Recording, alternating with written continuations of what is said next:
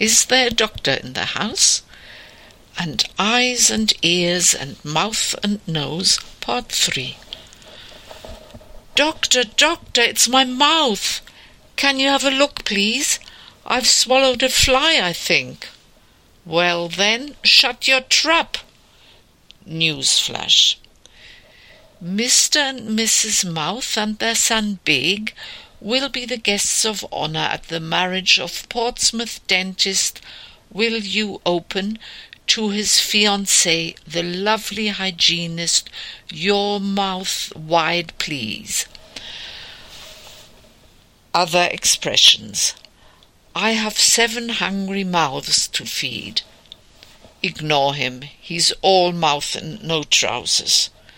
Watch your mouth, young man. I don't like that kind of language.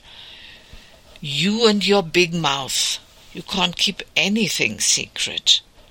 Not true. My lips are sealed. She looked a bit down in the mouth today. Is something wrong with her?